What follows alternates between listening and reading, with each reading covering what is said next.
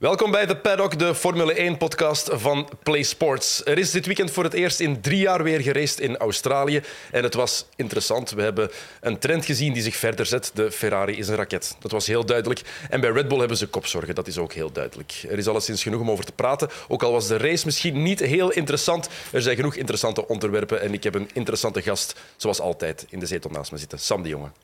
Yes, goedemiddag. Soms noemen we je interessant. Dank u, dank u Dennis. Uh, het was uh, eindelijk weer racen in Australië. Um, of het spectaculair genoeg was, dat is een andere vraag. Ja, we hebben een uurtje de tijd om het te bespreken. Hè. Ik heb er zelf wel een, een redelijk uh, gemakkelijke mening over. Ik vond het niet zo, niet zo top. Maar goed dat we het opdelen in, in, een aantal stukken en zien of er toch iets goed uit te vinden was. Hè. Ja, en je hebt ook een gast meegebracht. Niet ja, belangrijk. Ja, klopt. we kennen hem natuurlijk zelf heel goed en we werken er veel mee samen. Um, hij is zeer gepassioneerd door Formule 1 al heel lang.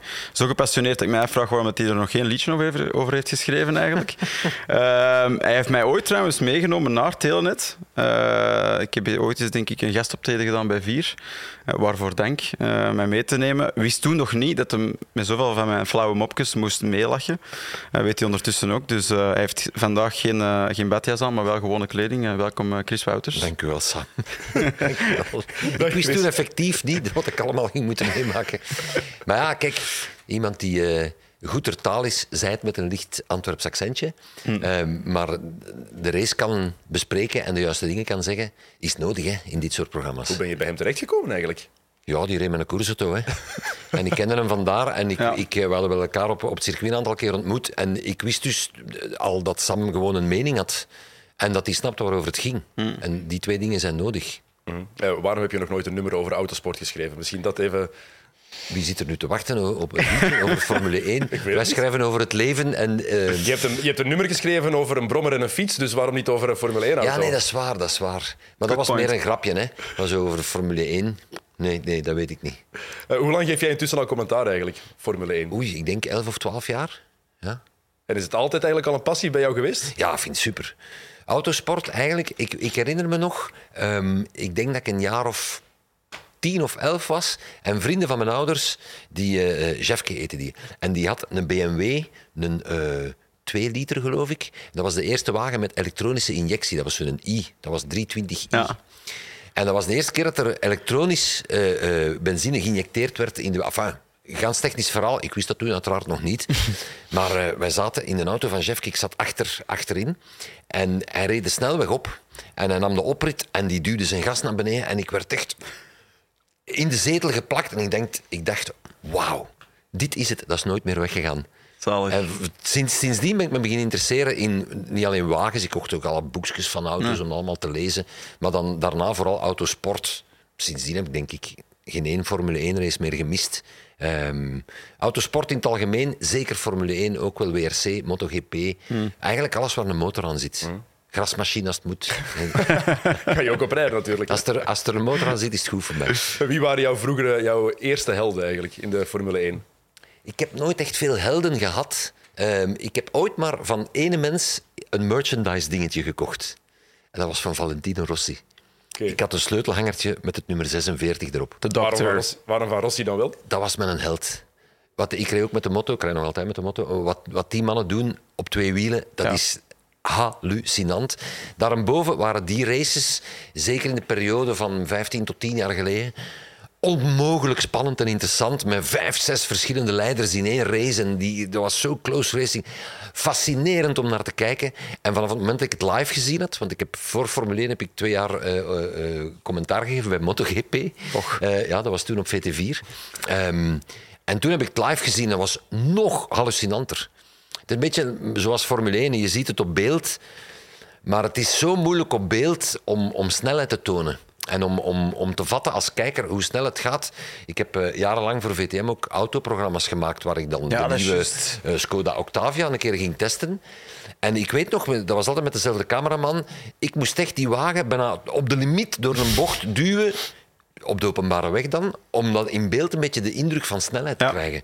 Dus dat is zo moeilijk. En je moet, als je Formule 1-fan bent en je hebt nog nooit een race gezien, ga naar Spa of naar Enestoire en ga staan in Redion of in dubbele linkse.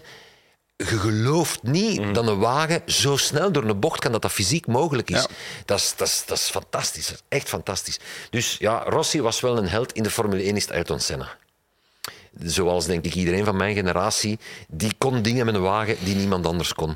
En is ook nog een nog groter, ja, nog mythischer Persoonlijkheid. geworden door wat er gebeurd Ja. is. Ook persoonlijkheid Ook- en ook door wat er nog gebeurd is natuurlijk. Ja, maar vooral persoonlijkheid. Hè. Ja. Ook zijn manier om, om rijden. Hè. Eh, Donington 93 in de Ja. regen. Hij start vierde. In de start heeft hem een klein beetje slip. Hij wordt vijfde. En aan het einde van die ronde ligt hij terug eerst. Ja. En hij heeft Prost gepasseerd, Hill gepasseerd. Allee, Hij heeft gewoon vier toppers gepasseerd in een minderwaardige, wagen eigenlijk op dat moment. Beheersing, car control, totaal ongelooflijk. Ja. En persoonlijkheid, inderdaad. Eh, toen hij stierf, is er in Brazilië drie dagen van nationale rouw aangekondigd. Dat is iets dat normaal alleen maar koningen en keizers te beurt valt. Daar was het Ayrton Senna. Ja. En eh, ja, toch een speciale figuur. Ja, zelfs de zelfmoordcijfers zijn daar gigantisch de hoogte in gegaan na zijn dood. Dus, Is dat echt? Ja, maar te zeggen, inderdaad, voor, voor die mensen was dat ergens een voorbeeld van hoe kan het wel? Hè? Hoe kunnen wij toch eh, met passie ergens geraken in ons leven? Ook veel mensen uit zeer arme hè, situaties daar toch uit geraken, die hoop gewoon. Hè? En die viel weg samen met hem hè, een stuk. Het was echt een, een man die, die een ganse natie Hmm. trots en hoop gaf. Want hij kwam zelf uit een, uit een heel begoed milieu. Ja. Ehm, hij heeft in de regen leren rijden door de piste die eigenlijk van achter in de hof lag altijd nat te spuiten en met een kartje te gaan kijken waar de grip lag. Maar hij had heel veel aandacht voor mensen die het minder goed hadden. Hij had totaal geen air van ik ben hier rijk en laat me gerust. Ehm, hij heeft ook alles achtergelaten toen hij jong was om in Europa te komen racen. Omdat hij wilde alleen maar Formule 1 wereldkampioen worden. En dat moest in Europa gebeuren. Dus hij is vrij jong naar Europa gekomen. Je moet dat allemaal maar doen. En vanaf die klein beetje succes had, is hij dat beginnen teruggeven met zijn, eh, met zijn eh, organisatie. Die ehm, ja, onderwijs en zo voorziet voor kansar- kansarme kinderen in Brazilië. Hè. Ja, En nog altijd, denk ik. Nog altijd. Ja, hè. ja. Dat is echt Dus- een nationale held in Brazilië. Ja. En als je ook bekijkt de laatste 30 jaar, er is niemand die echt in de buurt komt van hem qua persoonlijkheid. We hebben natuurlijk wat persoonlijkheden, Mm. Lewis Hamilton om er maar eentje te noemen. Maar zoals Senna, zo puur, zo authentiek, dat is moeilijk om Ik te vinden, vind, denk ik ik. vind Hamilton een klein beetje een fake persoonlijkheid. Ja, zo. ik ook. Daar is veel over nagedacht als hij iets zegt. De enige die in de buurt komt, vind ik, is Max Verstappen. Mm. Was, want vind, ik vind tegenwoordig dat het ook veel Het is al minder, hè? het is al afgeborsteld. beredeneerder is. Ook, ja. inderdaad. Die, die mediatraining is nog harder beginnen werken, lijkt me. Als ik vergelijk met de tijd dat ik naar de grote prijzen mocht gaan en hem mocht interviewen, dan was dat heel los. Ik weet dat die op een gegeven moment kreeg ik het teken van de, de persman die er altijd bij staat met zijn microfoontje van afronden. En Max zag dat en die leunde dus over het hek van kom, stel nog maar wat vragen, man. Dat zie ik hem nu niet meer doen. Zo gesolliciteerd, maar zo gesolliciteerd. Je zal maar Max Verstappen zijn. Hè. Die, kan, die kan elke Grand Prix een week vroeger gaan en non-stop interviews doen Ja. met alle aanvragen die er zijn. Dus je moet dat beschermen op een of andere manier, anders, anders lukt dat niet. Maar ik vergelijk hem ook richting Senna door hoe hij op de piste is. Hè. Hmm. Ik zei heel vroeg, en ik heb daar behoorlijk commentaar op gehad in het begin, ik zei, hij doet me denken aan Ayrton Senna, omdat hij, als hij een wagen gaat inhalen, positioneert hij zijn eigen wagen zodanig dat de keuze aan de andere rijder is, ofwel crash ik met Ja. Max, ofwel niet. Ja, dat is waar. En zo, hij heeft eigenlijk de grenzen daar wat verlegd. Senna Hmm. deed dat ook, hè. die heeft heel veel... Die, die dwingen het af, hè? in een Ja, die, manoeuvre. ja, die dwingen het af. Dat is, dat is mooi. Een beetje Ja. assertiviteit op de piste. Ja, Het MotoGP-verhaal, ik vind het wel interessant, want ik heb dat nooit echt helemaal gevolgd. Heb jij zelf vaak met de motor gereden, Sam? Heb jij nee. geen ervaring mee? nee, niet heel vaak. Want jij hebt me Ehm, vorig jaar wel eens gezegd van MotoGP, Dennis, check dat, dat is echt, dat is echt de moeite, dat is echt boeiend. Ja, dat klopt. Ik heb, ik heb wel zo de lessen gedaan om het te halen, maar een van mijn beste vrienden is dan gestorven op de motto, spijtig genoeg. Ehm, dus dan is het een consensus geworden in onze groep van niet te gaan motorrijden. Eh, bedoel, is het verkeer is ook heel complex geworden, dus mensen kijken niet meer echt of er een motto aankomt, kunnen de snelheid moeilijk inschatten. Maar als je die races bekijkt, ze zijn natuurlijk niet beperkt door het hele aerodynamische, waardoor ze elkaar veel beter kunnen volgen en je krijgt daar zo'n spannende strijd. Ongelooflijk. Het is een prachtige sport. Ehm, dus ja, ook voor mij, eh, twee wielen, vier wielen. Waar een wiel is, is een weg, zeg ik altijd. Eh, dus eh, Allee, we zijn vertrokken. Het is de eerste van de nee, dag. ik, ik snap de liefde van, van Chris voor, voor de motos, zeker. Je had het net over dat programma dat je had op VTM, dat autoprogramma. Is dat van de periode dat je die epische foto hebt genomen met Danny Verstraeten? Ja. dat is Ja, je zelfs- weet welke foto ik bedoel, hè, Sam? Ja, ja, elke dag dezelfde foto van, van Chris en Danny. Hè. Dat is zelfs op het moment dat ik het programma ging presenteren. Want Danny presenteerde dat eigenlijk.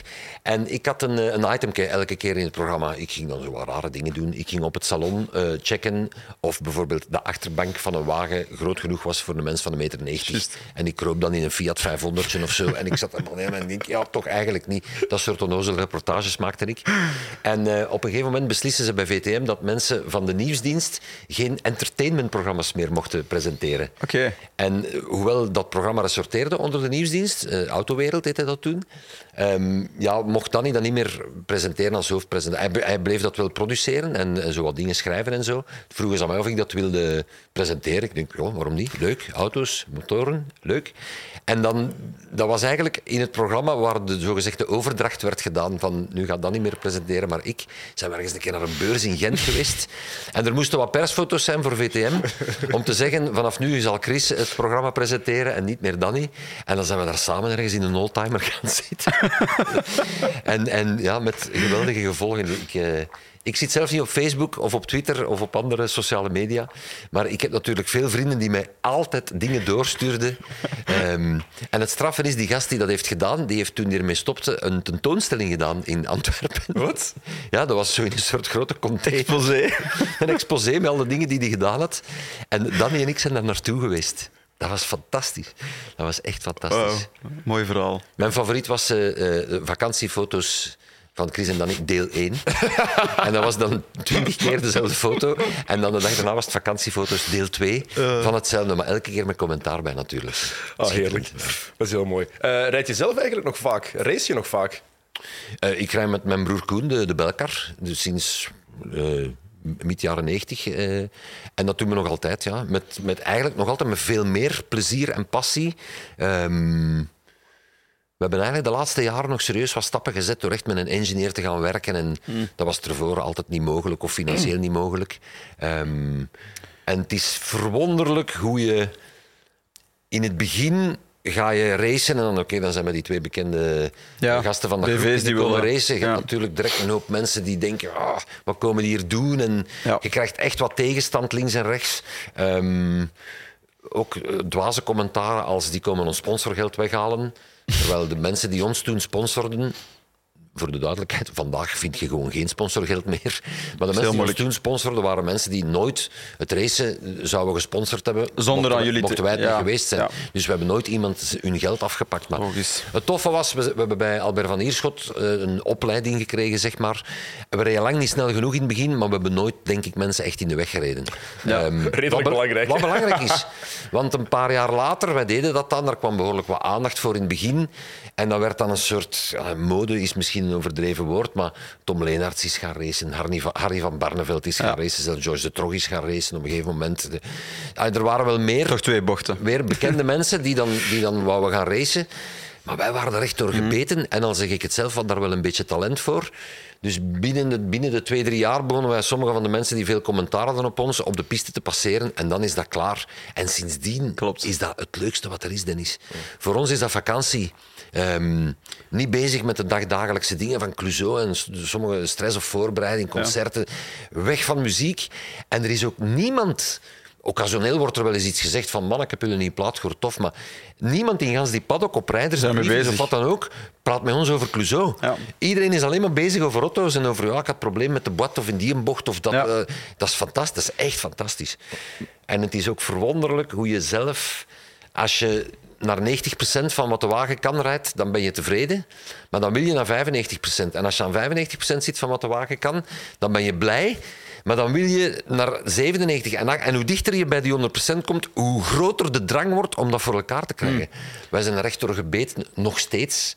En we, we, ja, we genieten er eigenlijk nog meer van dan vroeger. is mooi. Omdat we ook weten, ik word 58, het is niet iets dat ik nog 10 jaar ga doen waarschijnlijk. Hè. Dat is mooi. Maar is het, dan, is het vooral de liefde van die perfectie? Want het is een perfectionistische sport eigenlijk. Hè? Van in testing bijvoorbeeld die perfectie op te zoeken? Of is het meer het, de competitie, het racen zelf? Dat u Allebei. Echt, beide. Allebei. Ja. Ik hou van een testdag En ook de voorbereiding richting een race. Ja. eh quali rijden en eh, gelijk daarna nog een uur bij de engineer zitten en kijken. Koen en ik zijn ongeveer even snel altijd geweest, maar dat is niet altijd in elke bocht. Dus we kijken elkaars data en weten, oké, hij doet daar dat of hij remt daar vier meter later of stuurt wat later in.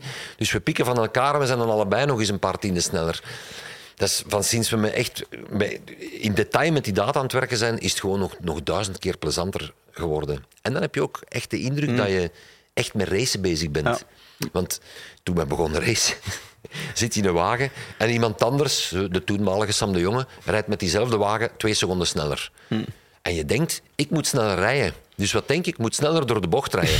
dus je probeert wel later te remmen. En in het midden van de bocht zit je zodanig in de knoei dat je gewoon twee seconden trager aan het rijden bent. Dus allee, er zijn behoorlijk wat knoppen die moeten omgedraaid worden. En als je echt met data werkt, dat is heel analytisch. Veel mensen denken, een racewagen, dat is trappen en Weinig remmen, zo weinig mogelijk remmen. ja, en mensen. en Ja. durven. Maar dan moet je gewoon in een racewagen heel de tijd je Denken, verstand aan het Ja. gebruiken zijn en denken, hier moet ik dat doen, als ik dit zo doe, dan ga ik sneller op het gas kunnen. En dat is, dat is, alleen voor iemand zoals ik is dat gewoon een supersport. Maar dat is de reden inderdaad, denk ik, dat het zoveel deugd toe voor veel mensen die een professionele activiteit hebben die, die heel intens is, hè, zoals bij jullie ook.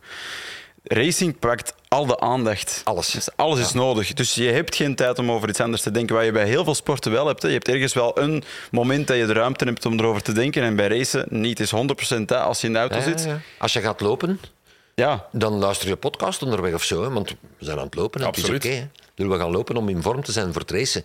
Maar in, in de wagen, Ja. gaat niet. Hè. Of je moet uh, rijden in Spa. Dan heb je Belangrijk tussen, stuk. tussen radio en uh, heb je even tijd om een krant te lezen. Ja, inderdaad. Normaal gezien... Normaal gezien heb je daar geen tijd voor. Oké, we gaan het over de grote prijs van Australië ook hebben. Ehm, ja, het was heel tof om terug te racen in Albert Park. eh, om die wedstrijd te zien, om daar terug die beleving te voelen. Maar we- nou, ik ben een beetje op mijn honger blijven zitten. Zeker, zeker gisteren. De, de, de race zelf was ja, mager. Ja, een beetje mager inderdaad. Dat ligt natuurlijk een stuk, denk ik, aan hoe het er nu voor staat voor de verschillende teams qua ontwikkeling. We hebben spijtig genoeg dat Red Bull dan eigenlijk wegvalt, want we hadden dan die twee strijd Ferrari-Red Bull. En als, als Red Bull dan wegvalt, dan heb je geen strijd meer. En anderzijds denk ik dat die aanpassing aan het circuit, dat blijft toch bij mij een beetje moeilijk, van dat altijd sneller moet zijn. Ze hebben dan die eerste DRS-zone eigenlijk weggenomen. Nu achteraf weten we dat dat waarschijnlijk niet echt goe- eh, het racen ten goede is gekomen. Want dat had misschien toch iets meer voor inhaalmanoeuvres gezorgd, of toch pogingen. Dus ja, ik vond het ook eh, een redelijk mak geheel. Gelukkig van de hele infrastructuur en de sfeer die er was. Het is altijd nostalgie als je racet, eh, of als, als je de Formule 1 daar ziet racen. Dus de- daar heb ik wel van genoten. Maar van de race zelf... pff, Ja, zeker na de eerste twee grote prijzen. Nu we echt na de wedstrijd bijvoorbeeld al het volk dat daar stond Ja. op de baan. Ah, was Daar, fantastisch. het, Dat is- leeft, het leeft daar. Dat hebben we niet gezien in Bahrein. Dat zien we niet in Saoedi-Arabië. Het zijn geen autosportmannen. Nee, kijk, exact. Nee. Maar we gaan er wel nog altijd vaker en vaker en vaker naartoe. Ik vrees het ook. Dus dan is het net mooi om te zien dat, het, ja, dat je naar Australië gaat en dat je echt naar een land gaat waar Formule 1 effectief zo, ja, zo belangrijk is en zo groot is. Ik hoop dat ze bij Liberty daar echt goed naar kijken. Eh, Want het is één zaak om, en dat is fantastisch, hè, als je een beeld ziet van circuit in Jeddah of uh, s'nachts. Ja. Het ziet er fantastisch uit. Dat is eh, glamour en... en alleen. Maar als je na de aankomst in Melbourne en daar staat er plots misschien wel 30, 40.000 man op de, op, de, op de piste eigenlijk voor het podium. Die sfeer is toch, je kan dat toch niet ontkennen dat dat zoveel beter is dan, dan, dan elders waar het een beetje kunstmatig Ja. is gegroeid. Hè. Ehm, wat jij zegt, Sam, over dat eh, circuit dat ze aangepast hebben. Ze hebben een paar bochten aangepast. Het is sneller geworden. Ja, hadden ze dat wel moeten doen? En waarom doen ze dat ook? Ja, ze maken het volgens mij een deel sneller, omdat de nieuwe wagens nu eenmaal beter werken als ze snel rijden. En minder goed door de tragere bochten kunnen, of zelfs de medium speed bochten, zoals we dat noemen, hè, door het ground effect. Eh, ze zijn zwaarder geworden, geraken moeilijker van positie gedraaid. Dus ik snap wel het idee. Maar als we naar circuits gaan waar er amper lange remzones zijn, dus je kan eigenlijk niet echt uitremmen, je kan enkel voorbijsteken door DRS of door een fout van, van je voorligger. Dat is het probleem. Dat is toch niet racing? Dat is het probleem. Ik denk de, de aanpassingen aan het circuit in Melbourne zijn niet gebeurd voor de nieuwe wagens of zo, maar omdat het daar heel vaak saai was. Ja.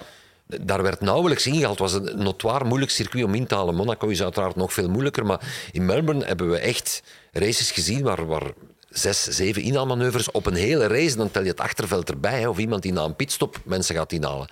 Dus behoorlijk saaie dingen. Dus ik denk initieel de idee... We maken bijvoorbeeld de piste drie, vier meter breder net aan de bocht. Ja.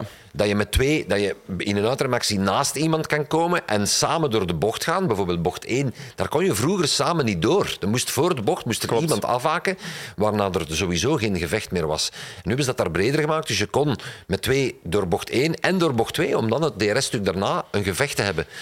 Maar de bedoeling was goed, maar ja, ze moet, je moet remzones hebben. Hè. Je moet bochten hebben, stop-go, na een lang rechtstuk. Dan Ja. kan je iemand effectief de kans geven om uit te remmen. Wat ben je met een, met een lang rechtstuk, die chicane weghalen en dan een stuk waar de wagens Hmm. 330 km per uur halen? Top. Maar de volgende bocht nemen ze aan 170. Ja, dan, dan is het moeilijk om iemand uit te remmen. Ja, voilà, want als die bocht breder wordt, dan heb je misschien wel een remzone, maar je kan ook sneller van die rem komen. want Je hebt toch snelheid om in Ja, die bocht te rollen, je hebt de ruimte, ja, dan, dan neem je dat voordeel weg van in die lange remzone heel diep te kunnen gaan. Hè. Dus Wat ik wel fijn vind, na drie races, is de aanpassingen die aan de wagens zijn gebeurd om elkaar van dichterbij te kunnen volgen.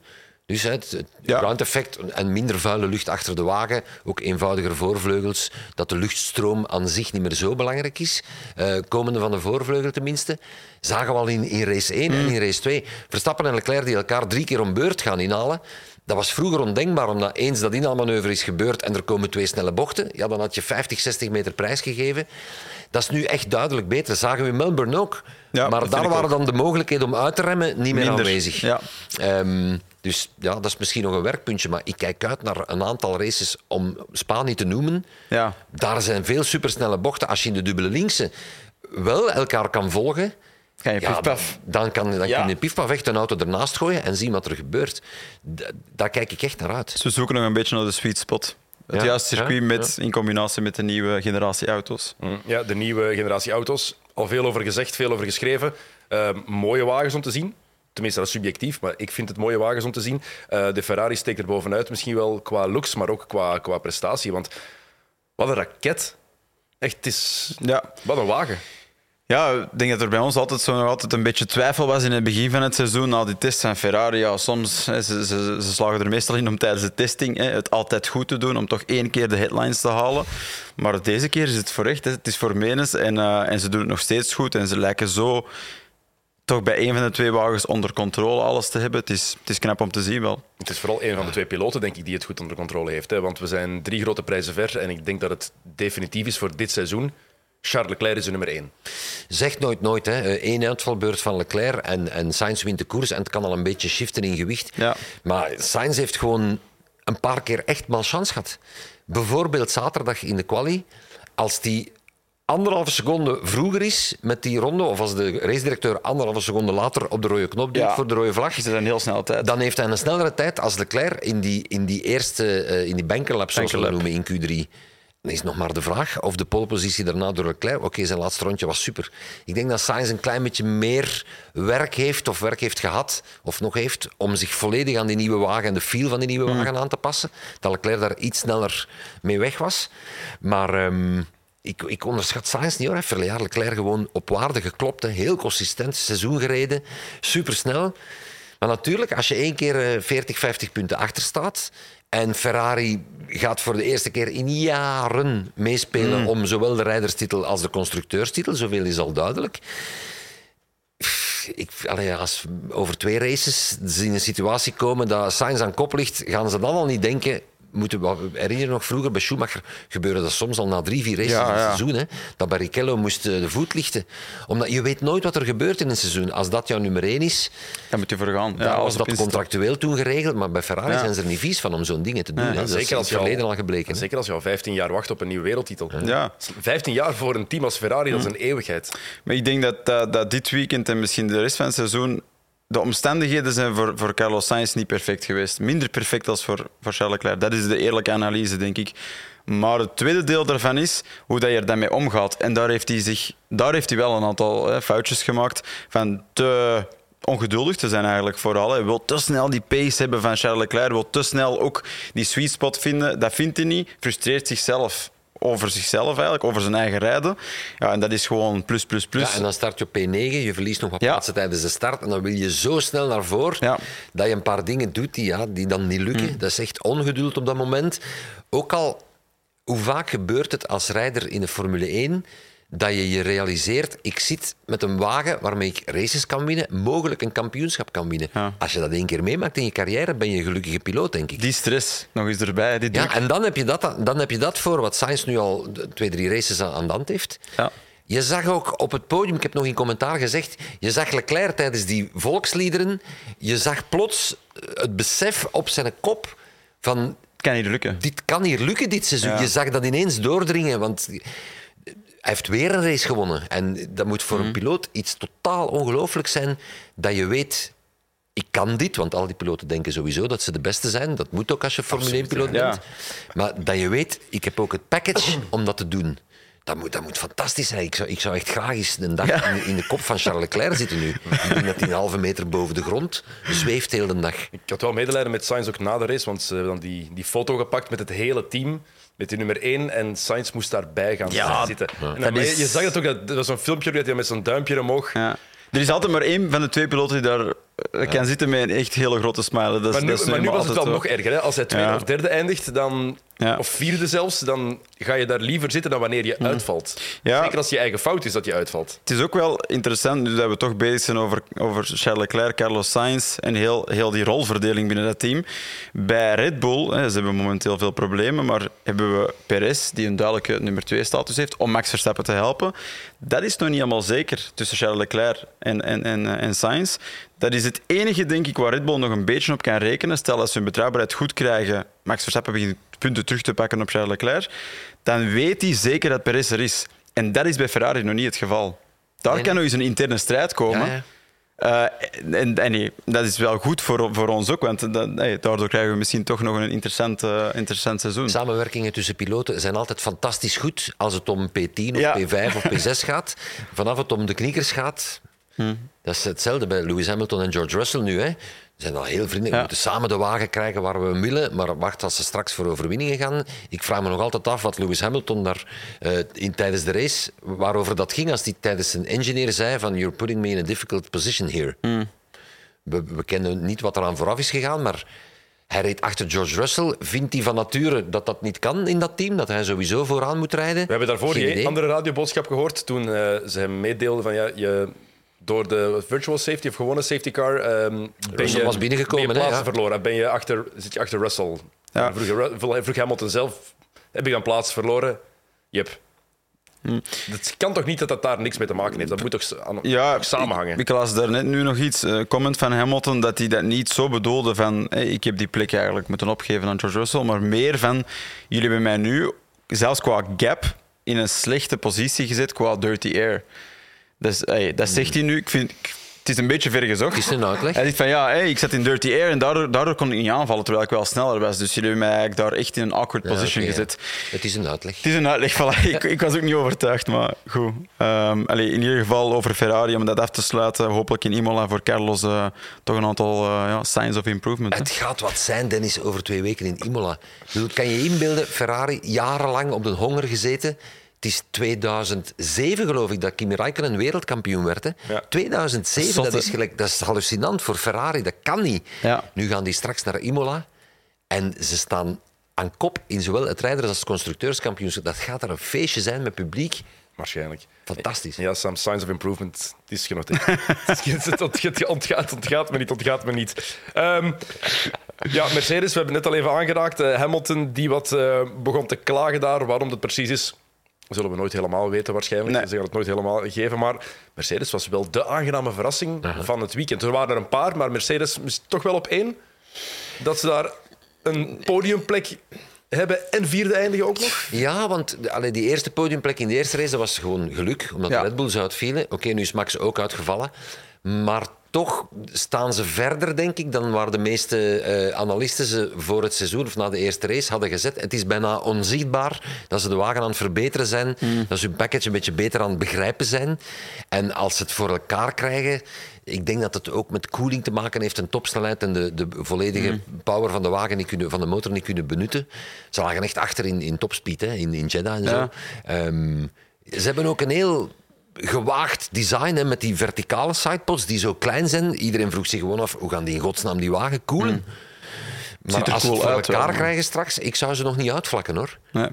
Ehm, ik, ik weet het niet. Ik denk toch dat ik een beetje die, die, die, die ballon wil doorprikken in de zin van tijdens, tijdens de race doen ze het goed.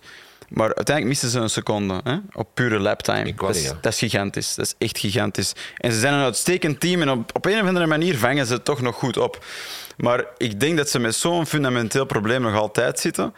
eh, dat wat ze ook proberen aan setup, dat ze worden beter, maar uiteindelijk wordt dat fundamenteel probleem niet opgelost. Hè. Dat is ook de reden waarom ze geen updates doen. Het is wachten op updates, hè. Die heel goed afgewogen zijn. En met de budget cap, ze kunnen niet zomaar gewoon alles er tegenaan Ik smijten. denk dat dat ook de reden is waarom we er nog geen gezien hebben. Hè? Absoluut. Dat ze echt zeker willen zijn van Ja. wat is hier het probleem en met deze of deze update gaan we het echt verhelpen. Want ze kunnen niet nu eh, elke race met nieuwe van alles komen, want er, Nee. dat kan niet meer hè, met de budgetcap. Goed hè, die Ja, budgetcap. ja, inderdaad, heel goed. Maar we zien dan ook bij die twee klantenteams van hun, Aston Martin en eh, Williams, die rijden ook met dezelfde gearbox. Mhm. Dat zijn eigenlijk de drie teams samen met Mercedes die heel veel last hebben van die purposing. Dus dan zou je bijna moeten zeggen, wat is de, het gemeenschappelijke dat ze hebben, is de gearbox en de, en de krachtbron. hè. Maar er zijn, er zijn nog een aantal teams met de Mercedes krachtbron. Dus ligt het dan toch aan de architectuur van die gearbox en alles er rond? Want hè, alles moet samenpassen. Hè? Het kan. Het kan. Hey, aan wat ligt het? Dus het, er is ergens nog iets dat ze niet zomaar kunnen, kunnen Dat is wel eh, extreem, maar niet, alleen, omdraaien. maar niet alleen bij Mercedes. Ook bij Ferrari was het, het stuiteren, purposing was Ja, ja. heel extreem dit weekend. Wat Ja. we bij Ferrari daarvoor niet zo hard zagen, hè, de eerste twee grote prijzen. Nee, en ze, ze hadden er blijkbaar tijdens de race dan ook weer niet zoveel last van dat dat gebeurde. Bij sommige wagens Ja, voilà. gaat dat in, staat dat in de weg van de rondetijd. Bij Ferrari duidelijk niet, maar die porpoising eh, eh, was echt heavy. Ja. Ja, ik, vind, ik vind het geweldig om te zien. Het was van in de jaren tachtig geleden dat we het nog gezien hadden. Ehm, ik krijg van veel mensen de vraag van en hoe, hoe zit dat dan juist? Het is eigenlijk het is gewoon heel eenvoudig. Hè? Door dat grondeffect, de wagen op snelheid, als je, als je 200 per uur hebt of 300 per uur, ja, die voorkant komt nog een beetje naar beneden door puur de druk op de wagen. Dus die, die lucht die daartussen moet, het is ook meer lucht, want ze rijden 300 in plaats van 200. Dus dat krijgt er een snelheid. Op de duur stolt dat. Dan, dan, ze in het Engels zeggen, het blokkeert, het kan niet meer. Plakt elkaar uit, Die ja. wagen springt terug omhoog en gelijk terug hetzelfde effect. En dan krijg je... Je hoorde gewoon die wagen van, van eh, Leclerc en van Sainz in kwam. Je hoorde die gewoon tegen de vloer, tegen de asfalt kloppen. Hè. Ja, ze, voilà, ze hadden volgens mij enigszins geluk dat het, het slechtste resultaat daarvan was eigenlijk de concentratie van de twee piloten. Maar Mhm. puur qua, qua balans in die auto en zelfs verbanden. Hè, want als je die auto's dus ziet stuiteren, elke ronde lang, anderhalf uur, dan denk je, pff, dat moet toch veel hè, van het bandenleven eh, inkorten. Die wagen is super Maar in balans. nee, inderdaad. Dus het is vooral de piloten die dan hè, naar die snelle links-rechtse combinatie kwamen, die S's. Daar zag je ook Sainz net, net voor het instuurpunt, zag je die nog zo hard bewegen dat je dacht, dat, dat kan toch bijna niet dat je dan juist instuurt. Eh, en daar is misschien ook nog een, een verschil tussen die twee, bij Ferrari, met twee piloten. Maar als rijder moet het toch ook de absolute hel zijn als je bijvoorbeeld in de Mercedes zit en je stuitert echt de hele race lang. Ik wil niet weten hoeveel, hoeveel hoofdpijn je daarna hebt. Nee, nee, dat wil ik inderdaad niet Vreselijk zijn. Daarboven, je komt aan soms aan 300 of straks op Monza 340 per uur. En dan moet je liefst op een meter na je rempunt spotten terwijl je zo aan het gaan bent. Dat is, dat is, dat is hallucinant moeilijk. Hè? Om kotsmisselijk van te worden gewoon. Ja. Ehm, bij Red Bull hebben ze wel een probleem trouwens. Hè. Dat is, allee, purposing is een probleem Ja, bij inderdaad. Mercedes, maar bij Red Bull hebben ze een gigantisch probleem. Ze hebben meer dan één probleem zelfs. Ik denk dat Christian Horner die probeert het zo een beetje zo wat water over het vuur te kappen van ja, maar het zijn allemaal, eh, het zijn allemaal individuele problemen. Het hangt niet aan elkaar. Ja. Zoals jij ook al zegt, Kiers, is het dan beter of erger eigenlijk dat je meer problemen hebt of dat je één ding probeert op te lossen? Dus het is niet echt zo'n stoef, denk ik, van ja, het is allemaal eh, niet gelinkt aan elkaar hoor, dus eh, no problem. Dat weer met eh, brandstoftoevoer te maken, blijkbaar bij Max. Ja. Maar los daarvan, van die technische problemen, hebben ze een, een rijder, Max Verstappen, die, ik zei het daarnet voor, voor we eraan begonnen, die geboren is op de limiet, die na quali komt zeggen, ik ben niet comfortabel met die wagen op de limiet, want die doet, ik, allee, ik kan niet aanvallen zoals ik het zou willen. Dan heb je een probleem met de, niet, met de afstelling van de wagen. Los van dat er een koelingsprobleem zou zijn of met de fuel flow of wat dan ook.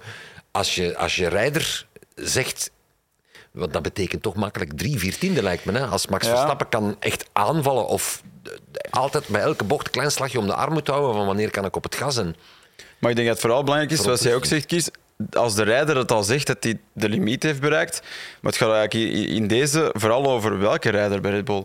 Max Verstappen, de nummer 1, de duidelijke nummer 1. De wagen van vorig jaar die was meer op overstuur afgesteld. Daar kan Max Verstappen, eh, de hele goede piloten die kunnen daarmee om. Perez, de iets mindere god zal ik zeggen, voor hem is dat moeilijker. Nu is het omgedraaid. Hè. We hebben een ander type wagen waar eigenlijk meer onderstuur zit. De hele propere rijstijl van Sergio Perez, van eigenlijk iets trager in te sturen, waardoor die band grip krijgt en temperatuur krijgt en druk krijgt, werkt nu blijkbaar beter. Dus je ziet, in pure laptime, Max Verstappen blijft sneller dan Perez, maar Perez is wel veel dichter gekomen. Ja, ja, ja. En dat is eigenlijk vreemd als je kijkt naar het proces van een auto ontwikkelen. Oké, je moet een bepaalde richting uitgaan, je moet de regels volgen, maar je probeert het natuurlijk toch af te stemmen op de kwaliteiten van je nummer één piloot.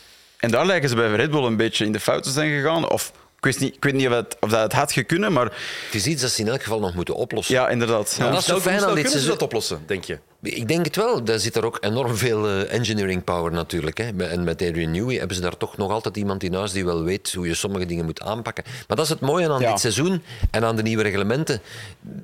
Er zijn letterlijk duizenden dingen die op voorhand moeten bedacht en geëngineerd worden.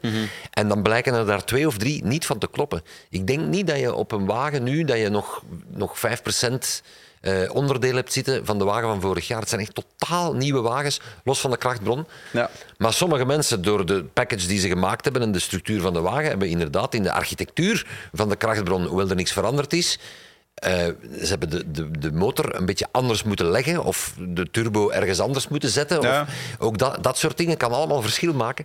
Daar hebben ze bij Mercedes, denk ik, nog het meeste last van, gezien hun gebrek aan topsnelheid. En bij Red Bull zijn er dan een paar dingen die nog niet helemaal kloppen. Dus het wordt super interessant. De rest van het seizoen, hoe goed kan je die wagen laten evolueren? Ja. Ik denk bij Red Bull de eerste dingen die ze hebben geprobeerd, was de verkeerde afslag genomen. Ze gaan dat zonder twijfel corrigeren. Bij Ferrari lijkt het nu alsof dat ze de eerste dingen die ze hebben aan toegevoegd aan het package, dat die zeer goed werken. Ja. Zij kunnen daar ook nog foutjes in maken. Rest nog de vraag, hoe ver kan je die wagen blijvend laten evolueren? Of zitten ze al dicht tegen het plafond van die wagen? Dat kan nu nog niet, hè, maar misschien straks aan race 16 wel. Hè. Hmm. Dus Ja, en als we dan kijken naar de hele krachtbron gegeven bij Red Bull, ze gaan het nu zelf doen, Red Bull Powertrains, maar momenteel gebeurt het nog altijd door Honda in Japan. Die motoren en, en, en de hele package rond wordt naar daar gestuurd, wordt gecheckt door hen, wordt onderhouden door hen. Dus daar kan je niet zeggen dat er iets veranderd is hè, in, in vergelijking met vorig jaar. Maar ergens moet er een missing link zijn. Want eh, bedoel, ze zijn nog nooit zo onbetrouwbaar geweest denk ik, in de afgelopen tien jaar. Dus het, het zegt toch ook iets over hoe ehm, volatiel dat misschien is en hoe delicaat het is om heel die powertrain onder handen te nemen. Als je dan kijkt naar de toekomst, Red Bull gaat het echt zelf doen. Ze zijn daar misschien in een beetje afwachtende houding van komt Porsche, komt de Volkswagen groep, kunnen we daar een deal doen met veel expertise? Maar het zal toch moeten, hè? over 2026. Ja, maar het is Dat toch... is ver weg. En dat is Het ook is ver op weg. voorwaarde bij die grote bedrijven, op Ja. voorwaarde dat de motorreglementen in, in een zin veranderen dat zij er Inter- ja, commercieel iets relevant. kunnen mee doen. Hè, dat relevant is voor hen om, om gewoon wagens te verkopen aan ons. Wat mij ook opviel is dat eh, Max Verstappen veel sneller dan andere rijders afgelopen weekend al aan het klagen was over zijn banden. Dus Ja, dat, die ook, wagen dat, is ook, lijkt dat is ook een ander probleem nog van die, van die Red Bull die er ook nog is. van die, van die rijstijl van die wagen eigenlijk, niet van de piloot. Want we zagen het inderdaad in quali. Max die was aan het trappen voor zijn leven. Alle curbs, zelfs te veel curb. Hij zei het, ik moet, ik moet het ding echt bijna misbruiken. Waarom ook? Omdat natuurlijk die achterkant die roteert niet. Hè. Bij hem vroeger overstuur, die achterkant draait. Hup, je moet minder met de voorkant draaien, want de achterkant draait. En, en dat is meer Max zijn rijstijl. Momenteel is het, ja, je moet meer al anticiperen dat de voorkant niet perfect gaat draaien. Dus wat gebeurt er nu? Hij draait, draait bijna te veel, gaat op het gas, pats, krijgt overstuur. En dat we in quali heel duidelijk. Dus het zal ook een, een, een proces zijn van hem, van hoe kan ik dan toch mij als piloot aanpassen? En als er iemand het kan, dan moet het toch Max Verstappen zijn? Ja, maar het moet ook erg zijn voor iemand die zo aanvallend denkt in, Ja. in racewagen, dat hij de bocht niet meer kan aanvallen. Want inderdaad, veel van zijn problemen zouden opgelost zijn als die 2, 3 km per uur minder snel de bocht instuurt. Maar leg dat eens uit dan, Max Verstappen. Dat is, dat moet, dat is tegen Gaat bijna natuurlijk. niet. Ja. Dat is tegen natuurlijk. Het zou ook niet goed zijn, denk ik, om zijn rijstijl te moeten aanpassen. Want dat is net wat hem zo succesvol heeft gemaakt. Dat is ook wat Max Verstappen Max Verstappen maakt. Ja, dat is waar. Maar dat dan gecombineerd met het vraagteken over de betrouwbaarheid van de wagen. Eh, nu, het, als, als het effectief twee keer hetzelfde was, dan is het eigenlijk goed nieuws. Ja. Eh, want dan is het duidelijker, is het ook makkelijker op te lossen. Als het twee verschillende dingen waren die met de benzinetoevoer te maken hadden, of druk, of ik weet het niet. Het Hmm. was een brandje hè, ook. Dus Ja, er was zeker, het was inderdaad buiten de brandstofzak, zal ik maar zeggen. Dus het, het- hij kon het zelfs ruiken. Ja, ja. Dus dat is, dat is toch, om maar te zeggen, wel een mooie sport. Er, er, er kunnen zoveel duizenden dingen misgaan. Ja. in de Formule 1 en het, het level van engineering is zo hallucinant. Ik, ik kijk er altijd met grote ogen naar van dat dat marcheert. ik heb dat met mijn eigen wagen ook. Hè. Dan, ik- dan kijk ik echt zo van dat mensen dat maken. Zo'n Ja. motor die zo goed werkt. En ik moet ik maar om de 60.000 kilometer een keer een groot onderhoud doen. Ja, maar als je dan die racewagens kijkt, op welk niveau dat, dat ontwikkeld en geëngineerd is. Het is een mirakel dat die überhaupt kunnen uit de garage wegrijden. Dus er zijn zoveel, honderden, honderden parameters die allemaal juist moeten zijn. Hm. Eh, Allee, soms vragen mensen aan mij, maar eh, moet er nu duizend man in zo'n fabriek werken? Eh, Ja, ja. Blijkbaar wel. An- Anders krijg, anders krijg je dat niet voor elkaar. En het zijn geen, het zijn geen duizend van de stomsten, hè. het zijn Nee, duizend slimmeriken die daar zitten. Hè. Ehm, iemand die wel heel goed met zijn banden is omgegaan dit weekend, dat is Alex Albon. Wat heeft die mensen straffe race gereden? Ja, Eerste absoluut. punt voor Williams van dit seizoen, tiende plek. En 57 van de 58 ronden Ja. op dezelfde band. Ja. Als je dan sommige piloten hoort klagen na 12, 13 ronden van ja, mijn banden Mm. zijn versleten, ik heb het al moeilijk. Ja, het zegt denk ik inderdaad ook iets over zijn aanpassingsvermogen. Hè? Want hij weet natuurlijk dat hij, hij heeft geen competitieve wagen onder hem. Dus hij is gaan kijken waar hij wel kan winnen. En dan kan hij winnen met zijn banden langer te laten meegaan. En dat, hij- dat heeft hij dit weekend eigenlijk perfect uitgevoerd. Ik denk dat het veel Ehm, te maken heeft met, met Jost Capito. Die daar bij Williams nu aan het roer staat. Die uit de rallywereld komt en die niet vies is van een risicootje te nemen. Want oké, Albon heeft dat perfect uitgevoerd. Maar de beslissing om het op die manier te doen is volgens mij met quasi zekerheid genomen van bovenuit. Met het idee van we gaan hier geen race krijgen zonder safety cars. Want waren er geen twee safety cars geweest, dan, want dan zat Albon ergens op P10 Ja, ja. of 19. Dat is zo? Maar omdat hij elke keer zonder te stoppen, natuurlijk, en dan kwam Kon safety doorrijden. car, hij kon, hij kon elke keer terug helemaal vooraan zitten. Want zijn rondetijden aan het eind waren gewoon miserabel slecht als je Mm. die vergeleek met die van de Ferrari natuurlijk. Kan ook, kan ook moeilijk anders. Maar hij heeft het perfect uitgevoerd, maar hij heeft geluk gehad dat er effectief safety cars geweest zijn. Anders had hij nooit dat punt gehaald. Maar ik vond een briljante strategie van Williams. Als je niet de package hebt om in de punten te rijden zomaar, dan moet je dingen uitproberen. Eh, ik denk dat ze het bij Aston Martin initieel ook er even aan gedacht hebben door tijdens die eerste safety car in de tweede ronde Lance Stroll twee keer binnen te laten komen. Even de mediumband erop en dan terug de harde band erop. Ik denk dat ze toen ook gedacht hebben, misschien gaan we naar het eind kunnen rijden, maar dat bleek dan niet het geval te zijn. Maar bij Williams zou het me niet verwonderen als Nee. het al voor de race beslist was dat ze dat gingen proberen. Ja, Jost die blijkt een goede kapitein. Oh, dat, is, dat is een van de mindere, Sam. Dat is een van de mindere. Ja, dat ken je altijd. Ehm, nog een leuke verrassing dit weekend? McLaren. Ja, absoluut. Vijf en Be- zes, toch? Beetje onzichtbaar wel. Hè. We hebben er niet heel veel van gezien. Maar als we die wagen bekijken, dat is ook weer subjectief, maar als we die wagen bekijken, vind ik het niet zo erg dat die af en toe wat, wat onzichtbaar zijn. Ik vind hem echt... Ja, want hebben ze minder... Hebben ze, hebben ze verf eraf gehaald om gewicht te winnen? Of gewoon omdat het echt een gruwelijk design is? Om gewicht te winnen, zonder twijfel. Ik vind het ge- geen mooie wagen, inderdaad. Wat ze natuurlijk gedaan Ik ben blij voor hen. Die livery? Ja. Ben blij voor hen. Sinds Zach Brown daar is en ze hebben effectief de juiste mensen op de juiste posities gezet in het team. Ja. En er is zo'n opwaartse lijn geweest met als toppunt natuurlijk vorig seizoen, wat een fantastisch seizoen was voor hen. Ja, dan komt die nieuwe wagen. Het is altijd wat koffie die kijken waar ga je staan in de rangorde. En bij de eerste race was dat zo triestig om die daar helemaal van achter te zien rijden. Opnieuw. Ja, dus ik denk dat dat, gewoon echt was triest, een, Ja. een gebrek aan, aan het begrijpen van De elementen. van alles Hmm. dat in hun package zit. Ik denk dat ze gewoon nog niet alles op elkaar te goed hadden af, af kunnen stemmen. Of... En, en je merkt ook daar weer dat er slimme jongens daar zitten. Hoe, hoe ze Ja. stap per stap per stap per stap toch Absoluut. verbeteren. Maar is dit dan een uitschieter of hebben ze effectief iets gevonden, denk je? Ja, ik denk wel dat ze, dat ze dingen aan het vinden zijn. Ja. Ik denk niet dat ze er al zijn of dat ze het volledige potentieel kunnen benutten. Natuurlijk, we weten ook niet echt wat het volledige potentieel is. Hè. Misschien staat dat niet veel verder dan waar ze nu zijn. We weten het niet. Hè, Die, die problemen op die vooras met die voorremmen, die, die oververhitten eigenlijk, hebben ze natuurlijk minder op een circuit waar je veel snelheid maakt. En het vernieuwde Albert Park heeft in die zin hem wel geholpen. Ja. Eh, dus ik denk dat dat wel sowieso het geval is. Ja, we gaan een aantal tragere circuits moeten zien om ja, te bekijken wat hun echte, misschien echte prestatie is. hè. Eh, de verrassing van de eerste twee grote prijzen, dat was Haas. Ja. En die waren nu dan weer nergens te bespeuren. Is het dan weer het tegenovergestelde? Dat wa- waren die eerste twee races uitschieters?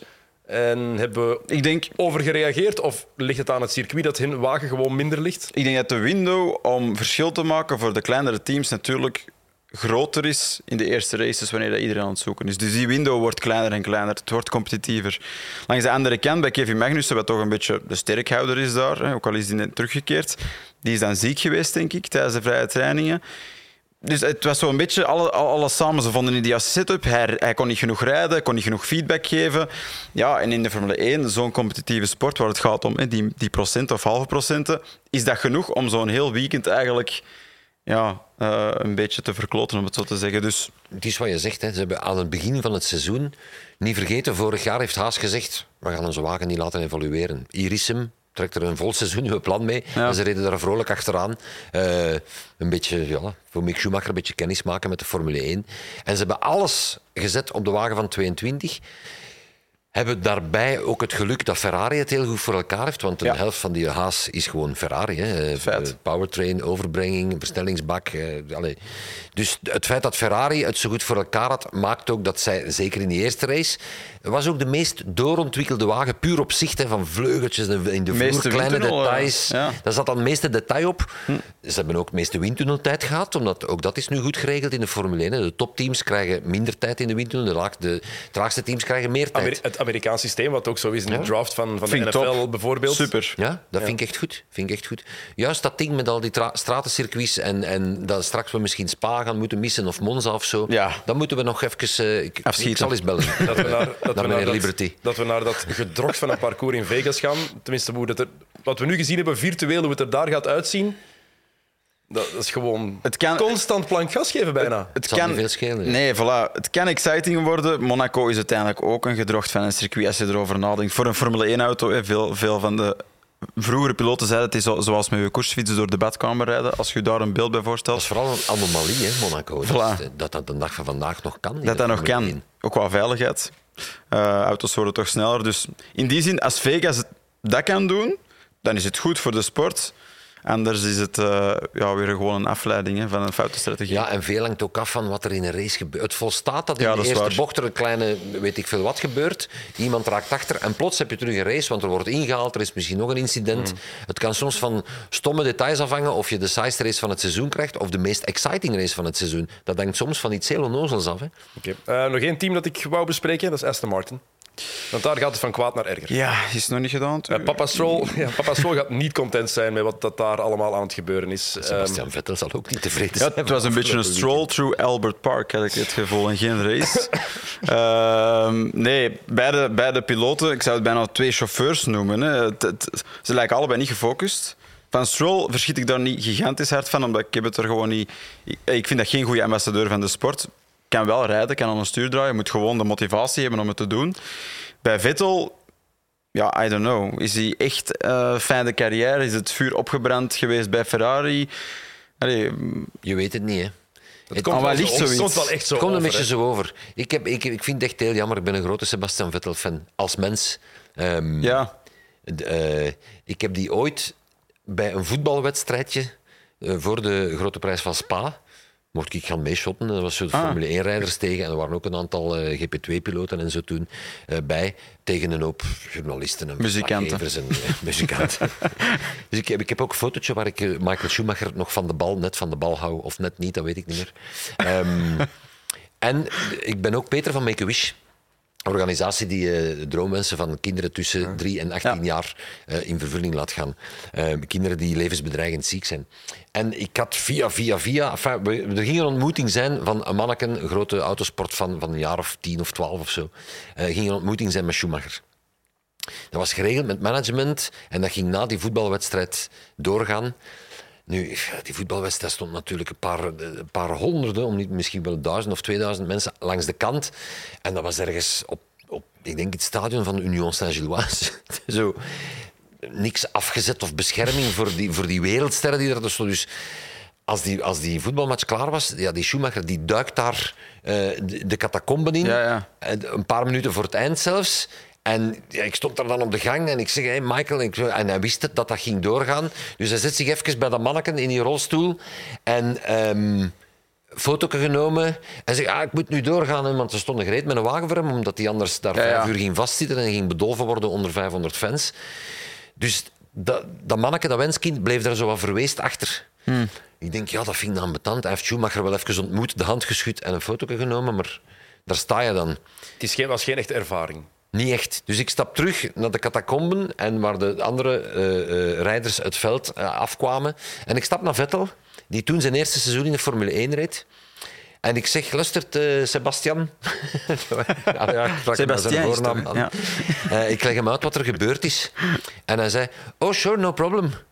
En die kwam echt twee minuten later, die had niet eens gedoucht, die kwam in zijn voetbaltenu met een truitje van hem naar dat manneke. Ja. En die is daar op zijn knieën gaan zitten bij dat manneke, zat in een rolstoel. En die had er tien minuten een klapje mee gedaan en vragen gesteld. En dat was met zo'n warm hart. Dat is mooi. Heeft hij ik wel ben daar en ja. dan echt voor eeuwig fan geworden van Vettel. En oké, later wordt hij vier keer wereldkampioen en heb je moeite om een one-on-one interview eh, langer dan een minuut te kunnen laten duren. Maar wat ik toen gezien heb, ik, ik, ik ben voor eeuwig fan van Vettel. Dus ik vind het jammer dat hij niet beter marcheert op dit moment. Ja, nee, dat snap ik. Eh, Want je zou kunnen zeggen, is het nu een afleiding, heel dat menselijke, het uitvergroten van de menselijke kant die hij duidelijk altijd heeft gehad. Hè? Eh, is dat nu een afleiding van daar meer op te focussen en minder op het rijden? Ik weet het niet. Ik weet het niet. Hang, hang het samen wel- of niet? Je Eh, krijgt toch wel ergens de indruk dat hem stilletjes richting de uitgang aan het Dat vind is. ik ook. Dat is jammer. zelfs jammer. fysiek, zelfs fysiek Want zie je het kan dan nog altijd aan een stuur draaien. En nu, oké, eigenlijk mogen we over dit weekend niet te veel oordelen. Hij heeft twee races gemist wegens corona. Ja. In de eerste vrije training ontploft zijn motor. Hij kan daardoor de tweede free practice niet rijden. En in de derde crasht hem, omdat hij misschien te veel ineens wilt checken. Hmm. En de muur was daar heel dichtbij. Die crash van Vettel in, in free practice 3 was vreemd. Hè? Hij komt aan een bocht, hij stuurt in, klein beetje overstuur, hij Klein, corrigeert, ja. paf en hij hangt dan in de muur. Absoluut. Dat was zelfs voor een viervoudig wereldkampioen, het was snel gebeurd. Dus in, in hoeverre we hem op dit weekend mogen afrekenen, dat weet ik niet. Maar over het algemeen was vorig jaar ook al een beetje... Je krijgt toch stilaan de indruk dat het, het seizoen te veel wordt. Het valt Dat- gewoon op als je kijkt hoeveel vuur er nog bij iemand als Fernando Alonso zit. Als je dat, Dat is- vergelijkt dat is met, met? Vettel, dat Kan is gewoon vergelijken. dag en nacht verschil. Eh, wat vonden jullie van de, de crash tussen Stroll en Latifi in de kwalificaties? ja, dat is... de- pff. Ah, Ik zei het in commentaar al, voor mij is dat Stroll. Hè.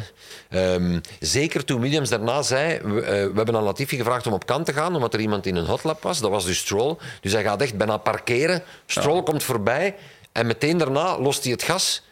Dus Latifi die denkt, ah, die zit dus toch niet in een hotlap, of hij heeft zijn hotlap opgegeven. Er is daar vier meter plaats. Ik vlam, want ik moet mijn band op temperatuur krijgen voor mijn snel rondje. Ja. En dan zie je helemaal op het eind Stroll ineens dat doen. Ik, vond dat een heel raar manoeuvre. Echt typisch wat je net zegt. Die is er soms precies niet helemaal bij met zijn hoofd. Nee, allee, voor in die sport te zitten en daar mee te doen en het goed te doen, moet je gewoon... Dan, kan je niet met iets anders bezig zijn. Het moet gewoon dat zijn. Want wat je zegt, Sam, hij kan aan een stuur draaien. Ja, ja. kwam binnen in de Formule 1. Dat is zo. Papa heeft jaren daarmee bezig geweest met Formule 1 wagens en Formule 1 circuits af te huren met heel veel geld om zo'n lief ervaring te laten opdoen. Mm. Want het is geen toptalent en het eerste seizoen was triestig. Maar dan zie je hem stappen zetten Mm. en dan zie je hem soms races rijden dat je denkt, dit is gewoon heel goed. En op niveau van de Formule 1. Het is niet dat hij zijn plaats niet verdient in die wagen. Maar zo minstens vijf, zes keer tijdens het seizoen is precies of het licht gaat even uit. Ja. Of nog erger, het interesseert hem niet. Nee. Dat ik denk, En dat is het aan, probleem, er, hè? er rijden twintig mensen om de wereld in de Formule 1. Inderdaad. Twintig. Voor veel mensen is dat een jarenlang gevecht om daar mogen in Hmm. te rijden. Om Stoffel van Doornen maar te noemen. Voilà. Ja. En, en, en een heleboel anderen. Eh, De Nick de Vries, die er al, al- al twee jaar geparkeerd staat in een garage naast Tot de Wolf, proberen vriendelijk te kijken, maar die Ja. moet gewoon in die wagen zitten.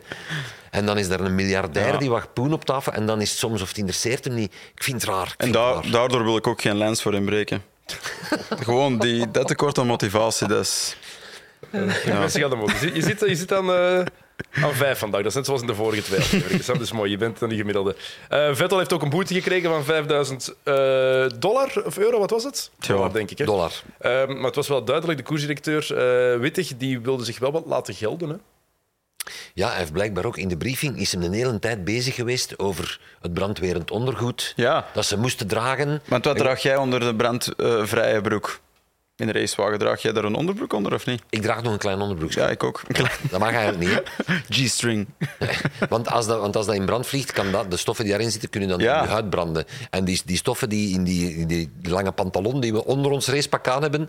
Dus dat werkt goed. En wij kunnen in principe 30, 35 seconden in het vuur zitten. En we, Romain Grosjean, eind, eind eh, twee Ja. seizoenen terug, eh, die was verbrand aan zijn polsen en aan zijn enkels. Omdat daar natuurlijk de overgang van het racepak en het, de handschoen die daardoor komt, daar komt ongelooflijk veel warmte nog tussen. Hetzelfde aan de enkels. Daar was die verbrand. Verder Maar, Nee. maar eigenlijk is dat dus... Er is plaats voor, in de markt voor een product dat eff- effectief een onderbroek is. Een brandvrij onderbroek. Want... De, allee, ja, maar Je ik, hebt eetbare onderbroeken, dus... eh, ik kan niet zonder onderbroek in die, in die brandvrije pantalon. ik Ik vind dat heel... allee, alles op zijn plaats een beetje te houden met de G-krachten. je, hebt, En dan zeg ik je- het in de je hebt nek. ook, je hebt ook die zespuntsgordel hier beneden. Ik heb graag dat het zaakje al een beetje op zijn plaats zit voor ik die gordel dicht, dicht, eh, Mij dicht kan, en het, aanspan. ja, mij kan het ook een ballen schelen. Maar, Sam, alstublieft. Maar je weet, ja, er kwam wat tegenwind na zijn aanstelling, omdat hij maar DTM-racedirecteur was geweest. Dus wil hij zich een beetje meer laten gelden of niet? Dat zou kunnen. Want er was ook het Hij- hele juwelen debakkelen, zo verdreven gezegd, ik weet het, maar ineens werd er nog eens benadrukt van ja, je mag geen juwelen dragen, terwijl hoe lang draagt Lewis Hamilton al een neuspiercing onder zijn helm? Ja, ik denk niet dat hij het, dat hij het recht over meer een over- piercing had. Het gaat meer over dingen die hangen en bling. Hè, ja. Maar pff, kijk, ik vind, ik- dat is allemaal much ado about nothing, vind ik. Ja. En ik snap dat rijders dan eens eh, daar een beetje lacherig over doen. Van, ja, die is daar tien minuten bezig geweest over mijn brandvrije onderbroek. Eh, ja, hij mag dat. Hij mag is racedirecteur. Ja, en dat ook dat hij maar eens goed de puntjes op de i zet voor die toch wel verwende racepiloten. Ehm allee, zij zitten in een, in een ongelooflijke positie. Ze zijn Formule 1-rijders. Ze mogen dat daar wel bij nemen. Ja, We moeten ehm, er niet te veel medelijden mee hebben. Vind Nog, dat nog ook. één ding voor we gaan afronden. Ehm, we hebben nog, Oh. geen, nog geen lekentaal gedaan. Elke Ja. week iets eh, proberen uit te leggen voor eh, de autosport. Leken zoals ik bijvoorbeeld. Ik heb nog nooit in een racewagen gezeten, dus ik weet, ik weet heel veel Dan moet je dat dringend eens doen. Ik weet heel Ja, veel, ik weet heel veel niet. denk ik. Ja, graag. Ik weet heel veel niet, geef het ook eerlijk toe. Ehm, maar we zien vaak bij de start, als iemand een goede start heeft of een slechte start heeft, je ziet dat verschil duidelijk. Maar hoe vermijd je bijvoorbeeld dat je wielen zo hard beginnen spinnen dat je niet vooruit raakt? Hoe, hoe, neem je, hoe start je het best in een, in een racewagen? Eerst de protocols leren die je moet leren. want Ja. Dat is voor elke wagen anders. Ja. Die zitten tijdens de, tijdens de eh, eh, outlap. Allee, als ze richting De warm-up lap, formatieronde, zie je die vaak aan hun stuur. Die- Dat, dat zijn dan allemaal kleine dingetjes die ze moeten instellen, want er wordt uiteraard veel eh, in de computer Ja. gezet voor ze de start nemen. En dan is het wat je kent, Dennis, van je eigen wagen. Hè? Koppeling, hè? In de, in, de, in de wagens, in de Formule 1, zijn dat twee hendeltjes Ja, achter het stuur die ze...